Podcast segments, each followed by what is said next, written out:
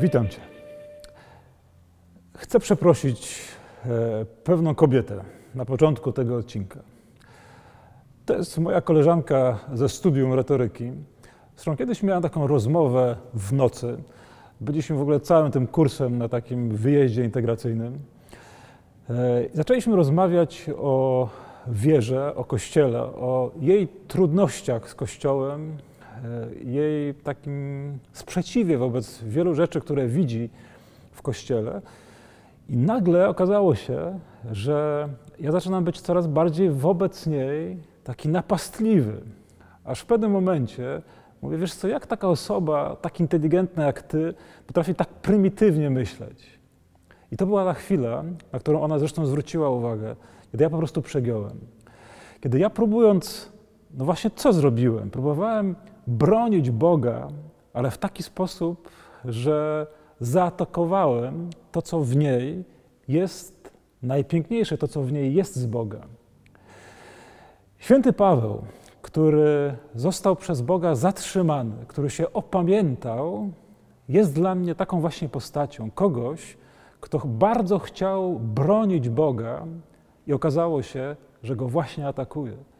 Że uderza w Boga, próbując stać po jego stronie i być jego e, takim właśnie protektorem i obrońcą pewnych wyobrażeń, pewnych formuł o nim. Okazuje się, że walczy.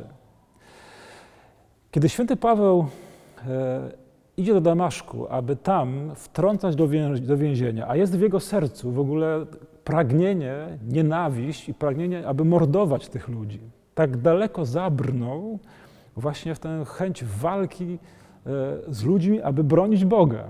Okazuje się coś, co jest absolutnym szokiem dla niego, bo e, strąca go z konia na ziemię łaska Pana. To jest ta chwila opamiętania, e, na początek taki przyczynek zewnętrzny, fizyczny.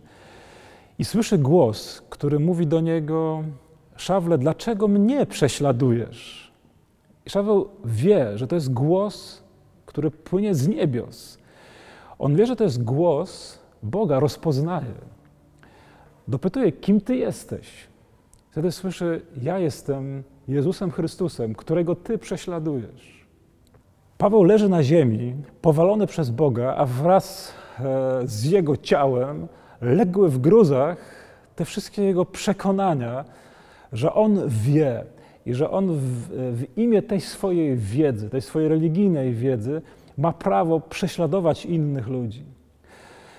Fanatyzm po prostu jest jak odbezpieczony granat, ten, który mamy tutaj w tle.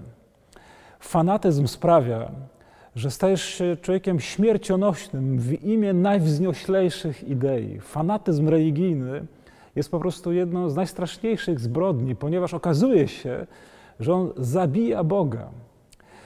I teraz uwaga. Jest coś takiego, że można być fanatykiem ateizmu, można być fanatykiem antyklerykalizmu, można być fanatykiem antydewocji, można chcieć po prostu potrząsać ludźmi. Ja was teraz wydobędę z tych otchłani e, waszego ciemnogrodu. I teraz chcesz wydobyć właśnie swojego kumpla, przyjaciela, mamę, tatę, babcię, dziadka i zaczynasz przekonywać, zaczynasz walczyć z ich e, dewocją, jak o tym myślisz, ale robisz to w taki sposób, że w sobie zabijasz Boga, w którego nie wierzysz, albo w którego wydaje ci się, że wierzysz głębiej niż ci inni, bo w sobie zabijasz wrażliwość i szacunek do drugiego człowieka.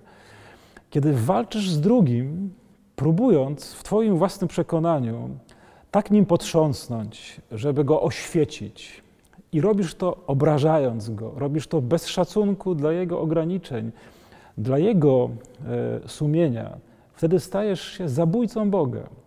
Zabójcą Boga przede wszystkim w sobie samym. Za każdym razem, kiedy poddaję się tej gorączce, że teraz będę bronił Boga, bronił pewnych też praktyk pobożnych, uznając, że tylko one są najlepsze, tylko modlitwa do Maryi prowadzi do zbawienia, tylko modlitwa do Ducha Świętego prowadzi do tego, że człowiek jest prawdziwie wierzący. tylko bycie we wspólnocie charyzmatycznej, albo tylko bycie w kółku różańcowym, albo tylko pewien rodzaj książek, tylko taka, a nie inna stacja radiowa czy telewizyjna, kanał na YouTubie i tak dalej, i tak dalej. Gdy staję się fanatykiem, zaczynam niechcący niszczyć to, co jest najcenniejsze. Niszczyć ten cudowny szacunek, którym Bóg obdarza człowieka, którym Bóg obdarza wolność e, sumienia każdego z nas. Święty Paweł leży powalony na ziemi e, i powoli dociera do niego, że uległ właśnie jakiejś takiej chorej pasji nawracania innych ludzi. I że to jego wewnętrznie zniszczyło, to w nim zniszczyło więź z Bogiem, której tak bardzo zresztą pragnął. Jaki jest rezultat tego opamiętania świętego Pawła? Otóż Paweł staje się człowiekiem niezwykle subtelnych myśli na temat Boga. Zdania, które formułuje, e, jego myśli, którymi dzieli się na temat Jezusa, jego misji, sensu, tego, co zrobił dla świata, są niezwykle wyszukane, pełne delikatności, pełne mądrości. I ten Szaweł wcześniej, który niszczył innych w imię religii, w imię Boga, zaczyna mówić o ocaleniu. Zaczyna pokazywać Boga, w którym odkrywa tego, który ocala każdego, który chce ocalić każdego człowieka, który jest zbawicielem. Ten niszczący Paweł, ten z odbezpieczonym granatem, który rozrywał jego własne wnętrze, jego własną wrażliwość, zaczyna nieść ocalenie, wskazując na łaskę, wskazując na Pana, który jest zbawcą. Przestaje walczyć, staje się apostołem. I to jest właśnie ta przemiana, która może się w Tobie i we mnie dokonać.